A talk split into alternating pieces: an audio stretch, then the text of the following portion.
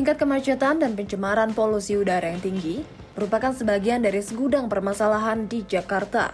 Hal ini turut mendorong munculnya jasa kurir sepeda.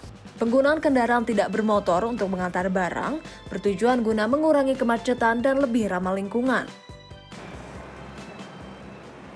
Halo Mas. Iya.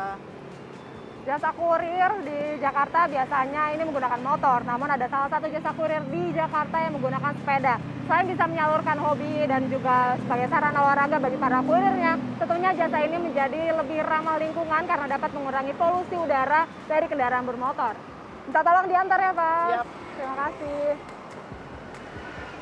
Bermula dari komunitas sepeda, pemilik salah satu jasa kurir sepeda Hendy mulai merintis usaha ini sejak 2013. Awalnya ia hanya memiliki dua kurir saja, namun kini lebih dari 140 kurir sepeda beroperasi setiap harinya.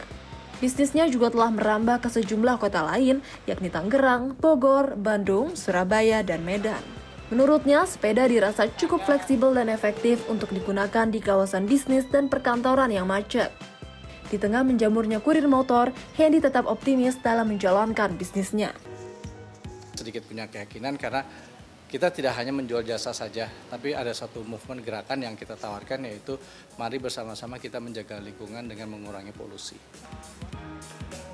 Bisnisnya terus dikembangkan bekerja sama dengan perusahaan logistik besar dan pelaku UMKM untuk mengantarkan barang menggunakan sepeda. Dalam sehari, kurir dapat mengantar sekitar 100 barang dengan ketentuan berat maksimal 3 kg. Jasa tersebut dapat dipesan melalui aplikasi untuk melayani antar jemput barang seperti dokumen, makanan, dan peralatan lain.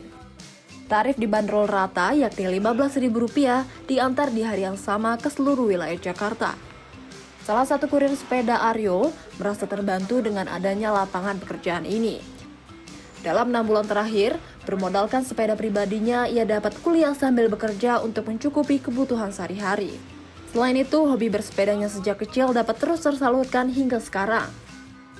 Kebetulan tuh saya emang dari SMP sampai lulus sekolah itu emang dari rumah sampai sekolah itu emang sepedaan. Ya lumayan buat kayak kesarian, buat jajan dan lain-lain aman.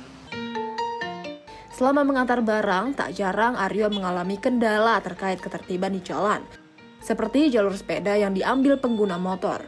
Ia berharap jalanan di Jakarta dapat menjadi lebih tertib dan ramah sepeda. Syifa Hanifa, Nabil Haris, Jakarta.